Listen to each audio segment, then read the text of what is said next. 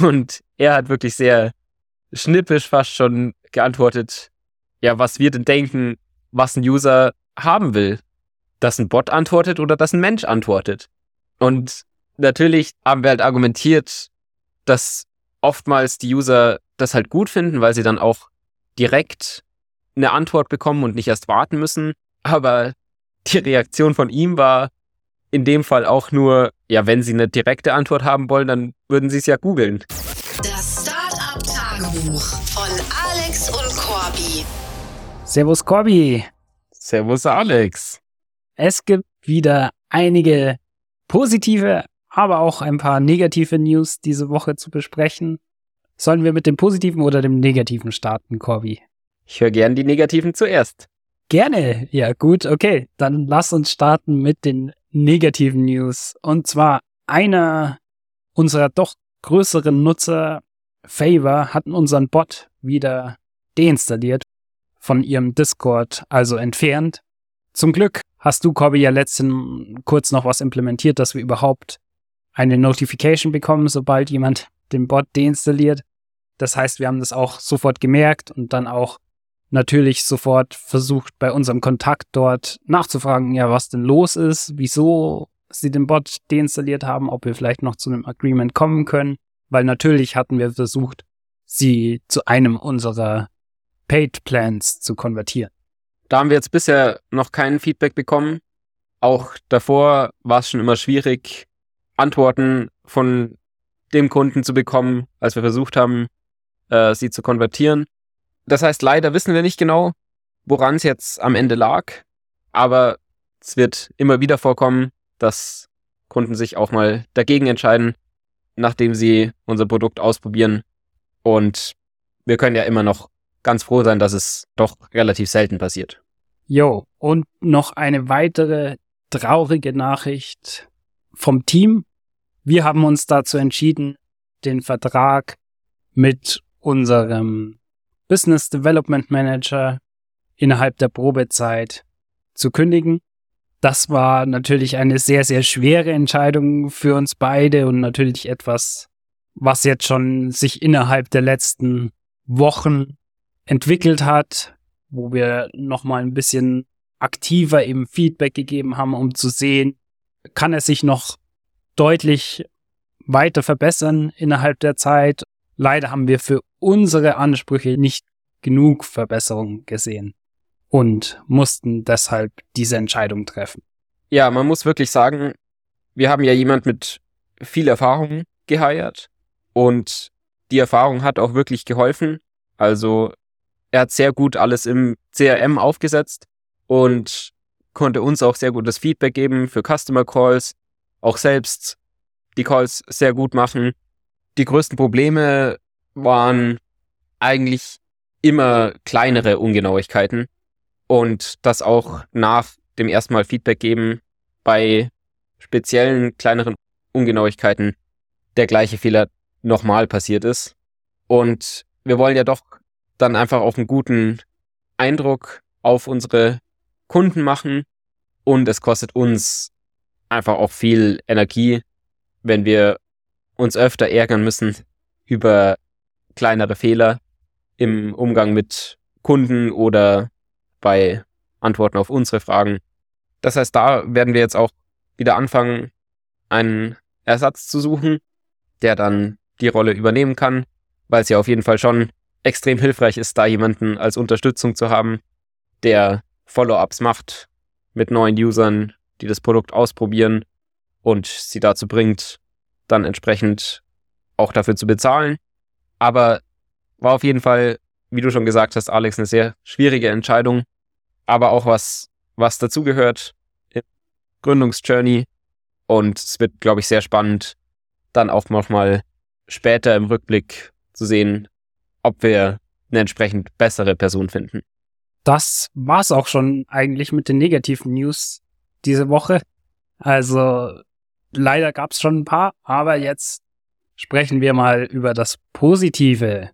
Und zwar haben wir wieder einen neuen zahlenden Kunden. Yay! Das war ja doch ein bisschen eine längere Story. mit dem Kunden und Corby, du warst ja vor allem viel mit denen in Kontakt. Willst du mal kurz einen Überblick geben, wie das Ganze ablief? Ja, der Kunde ist Paraswap und die verwenden unseren Bot ja schon seit über einem halben Jahr. Und relativ bald hatte ich dann mal einen Call mit ihnen, um vielleicht schon mal die Conversion anzusprechen. Aber da waren sie eher negativ gestimmt und haben gemeint, an sich sind sie offen, was dafür zu bezahlen, aber der aktuelle Value ist irgendwie nicht sonderlich groß. Und das hat dann eine Weile gedauert. Auch hatten wir dann wieder zwischenzeitlich keine Ressourcen, um zu versuchen, sie zu konvertieren.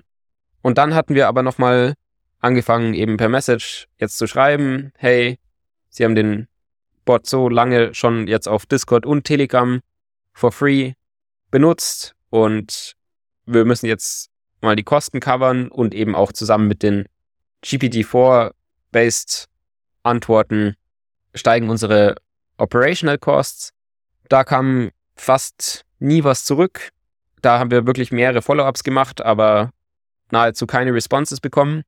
Dann hatte ich aber den Community Manager von Paraswap auf der Konferenz in Zürich getroffen und bisschen persönlich mit ihm geredet. Aber auch dort war es ja so, dass er als ersten Satz direkt gemeint hat, er ist froh, dass hier nicht so viele Leute sind, die ihm nur versuchen, irgendwelche Produkte anzudrehen. Also er hat schon auch sehr klar gemacht, dass er keine Lust hat, großartig darüber zu sprechen, ob sie jetzt das Produkt kaufen. Besonders auch, weil, was ich dort gelernt habe, er nicht fest angestellt ist bei Paraswap, sondern mehr auf einer Freelance-Basis das Community Management für die übernimmt. Wir hatten ja schon mal im Podcast das Startup Partnership Program erwähnt. Das haben wir ihnen dann angeboten, dass sie quasi zwei Referrals machen und ein Twitter-Shoutout für uns. Und da waren sie dann auf jeden Fall offener, wenn sie dafür den Bot für sechs Monate kostenlos benutzen können. Und als es da hin und her ging, haben sie aber dann doch gemeint, dass wenn das Requirement wirklich ist, dass sie andere Communities dazu bringen müssen, den Bot zu installieren, dass das eigentlich nichts ist, was sie gerne machen wollen. Und Colin hatte dann vorgeschlagen, ob ihnen dann stattdessen doch lieber ist, für das Produkt zu bezahlen und dass wir eben ihnen einen speziellen Discount auch geben können, dadurch, dass sie in dem Alliance DAO Accelerator waren, in dem wir ja auch teilgenommen haben. Und da haben wir eben einen Perk submitted, dass sie es für die ersten drei Monate kostenlos benutzen können und dann für neun Monate für den halben Preis. Das heißt, sie haben es ja schon sehr lange kostenlos benutzt. Deshalb haben wir ihnen jetzt angeboten, dass sie es für die nächsten neun Monate für den halben Preis benutzen können. Und der ist, weil wir davor auch schon ein bisschen runtergegangen sind, bei 125 Euro pro Monat. Das heißt, es ist nicht extrem viel, aber trotzdem auf jeden Fall ein kleiner Win, den wir, glaube ich, auch nicht unbedingt erwartet hätten, nachdem wir sehr wenig Responsiveness von ihnen bekommen haben, als wir versucht haben, sie dazu zu bringen, was zu bezahlen. Aber es ist auf jeden Fall wieder ein gutes Feedback, dass sie jetzt unser Produkt gut genug finden, um dafür auch zu bezahlen. Ja, mega. Zweite Woche in Folge mit jeweils einem neuen zahlenden Kunden. So kann es auf alle Fälle weitergehen. Ansonsten hatten wir natürlich auch wieder einige Video-Meetings mit verschiedenen Kunden oder Leuten, die interessiert sind, unser Tool zu benutzen. Eben einerseits, um bestehende Kunden zu zahlenden Kunden zu konvertieren, aber andererseits, um auch Feedback zu bekommen.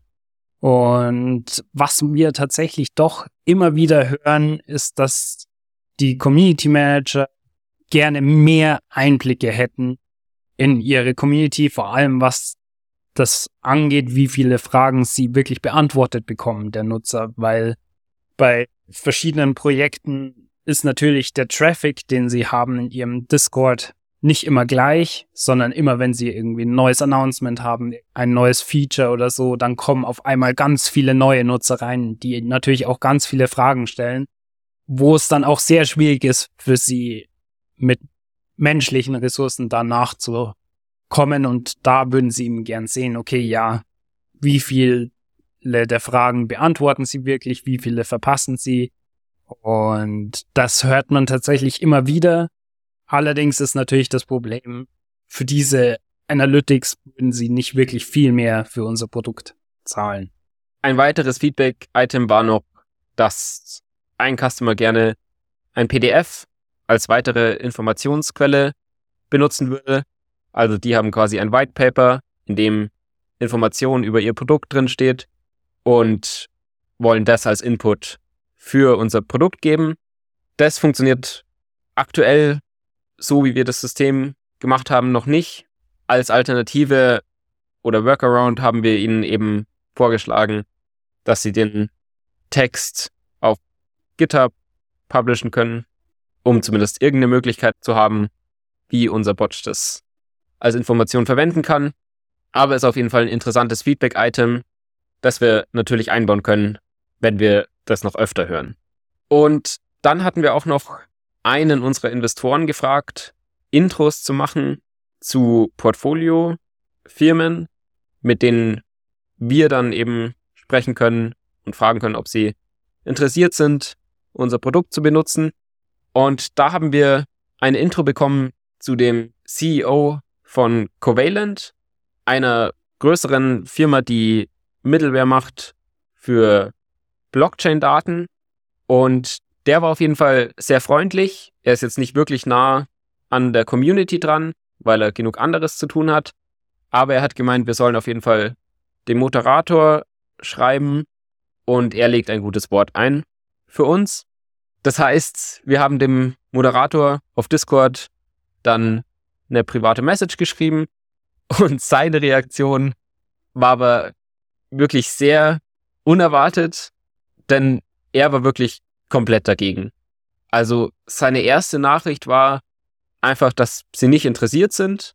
Dann haben wir nochmal nachgefragt, was vielleicht der Grund dafür ist. Und er hat wirklich sehr schnippisch fast schon geantwortet, ja, was wir denn denken, was ein User haben will. Dass ein Bot antwortet oder dass ein Mensch antwortet. Und natürlich, dadurch, dass wir versuchen, unser Produkt zu verkaufen, haben wir halt argumentiert, dass oftmals die User das halt gut finden, weil sie dann auch direkt eine Antwort bekommen und nicht erst warten müssen auf einen Mensch, der die Frage beantwortet. Aber die Reaktion von ihm war in dem Fall auch nur, ja, wenn sie eine direkte Antwort haben wollen, dann würden sie es ja googeln. Also das ist was, was wir auch noch nicht so ganz so gehört haben oder auch krass, dass die Abneigung so groß war. Wir wissen ja dadurch, dass es schon oft genug passiert ist, dass User auch immer wieder die Bot-Responses extrem cool finden und wirklich viele Sachen googeln, viele Sachen fragen, die sie theoretisch auch auf Google hätten finden können. Und wir sind ja schon auch der Meinung, dass User nicht deswegen Fragen im Discord stellen, damit sie einfach die gleiche Antwort, die sie per Google kriegen könnten, von einem Menschen kommt, sondern weil sie einfach wissen, okay, auch wenn sie jetzt auf Google nicht die Antwort finden würden, kriegen sie da hoffentlich eine Response. Ja, wobei man schon sagen muss, das haben wir ja schon ein paar Mal gehört, tatsächlich auch ganz am Anfang unserer Journey, dass Leute gesagt haben, ja, sie wollen unbedingt Interaktionen mit Menschen in ihrer Community fördern und nicht einfach automatisierte Antworten haben. Das heißt, es gibt schon manchmal diese Leute, die eben diese super starke Meinung dagegen haben.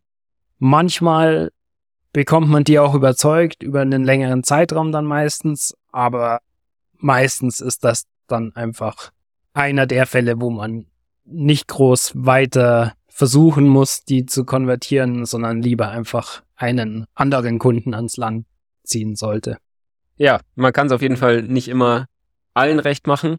Im Kontrast dazu hatten wir auch noch einen Call mit einem Kunden, die aktiv zu uns outreached haben, ob sie einen Call machen können.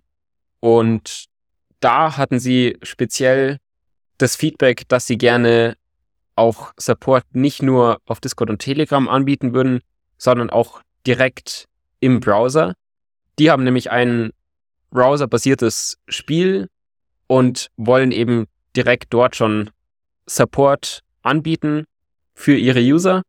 Und das ist natürlich eine super Bestätigung, dass unsere Strategie auch bisschen in die richtige Richtung geht, dadurch, dass wir ja geplant haben, den Web-Support anzubieten. Bei denen habe ich dann noch gefragt, wie es denn vom Budget her ausschaut, falls wir sowas für sie entwickeln würden.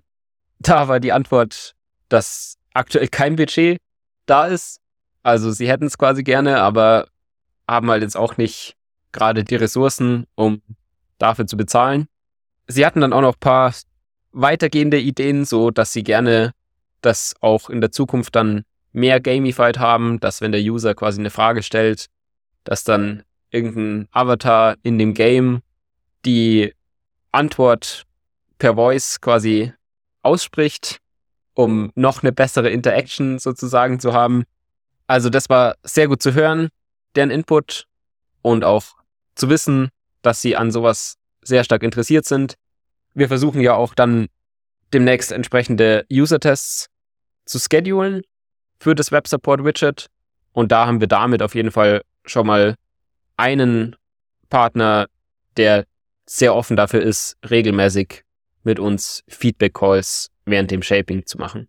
Das ist auf alle Fälle super. Das Shaping ist auch schon gestartet, wird jetzt vor allem nächste Woche viel passieren auf der Designseite, um den Prototypen schon mal zu haben für die User-Tests dann wirst du, Corby, auch damit anfangen, schon mal die AI so anzupassen, dass sie auch für eine Konversation in so einem Web-Widget geeignet ist. Das heißt, dass der User eine Frage stellen kann, der Bot antwortet und der Nutzer dann aber weiter die Konversation führen kann und die AI eben richtig versteht, okay, ist das jetzt eine neue Frage oder bezieht sich das noch auf die Bot-Antwort und die vorherige Frage? Dafür müssen wir auf alle Fälle einiges wieder an Zeit investieren, aber ich denke, das auf alle Fälle worth it, das schon mal zu starten, während wir eben dann gleichzeitig diese User-Tests machen, um zu sehen, wie viele unserer Kunden wirklich daran interessiert sind, wie auch vielleicht die Zahlungsbereitschaft eben dafür aussieht. Generell ist natürlich das Ziel, durch das Web-Widget nochmal mehr Nutzer von unseren Kunden zu erreichen, eben auch diejenigen, die jetzt eben nicht in den Discord gehen, sondern nur auf die Website dort vielleicht das Produkt benutzen oder einfach nur interessiert sind, sich was durchlesen, damit wir eben die Fragen dieser Nutzer auch capturen können und beantworten können. Ja, für die Entwicklung davon werden wir dann auch in der näheren Zukunft noch Unterstützung bekommen, weil wir einen Backend-Engineer aus dem Iran gesigned haben, der gerade in der Türkei lebt und der ist gerade noch in dem Prozess für das Visum zu applyen, wird aber dann bei uns anfangen, sobald er hier ist. Also hoffentlich in den nächsten vier bis sechs Wochen sollten wir da die erste größere Unterstützung nochmal beim Engineering bekommen. Das ist doch nochmal ein super positiver Punkt, dass ja diese monatelange Suche nach einem Engineer jetzt doch mal hier hoffentlich ein Ende findet und wir da eben einiges an Unterstützung haben. Damit würde ich sagen, beenden wir auch diese Folge. War wieder super spannend. Ich denke, nächste Woche passiert auch wieder sehr viel, von dem wir euch dann wieder berichten werden. Und bis dahin wünschen wir euch eine super gute Zeit. Ciao. Boom! Das war's mit dieser Woche vom Startup-Tagebuch von Alex und Corby. Wenn ihr uns unterstützen wollt, überlegt doch mal, wer von euren Freunden am meisten Startup interessiert ist und schickt ihm diesen Podcast. Außerdem freuen wir uns natürlich über jede Bewertung oder persönliches Feedback. Macht's gut und bis zur nächsten Woche vom Startup Tagebuch.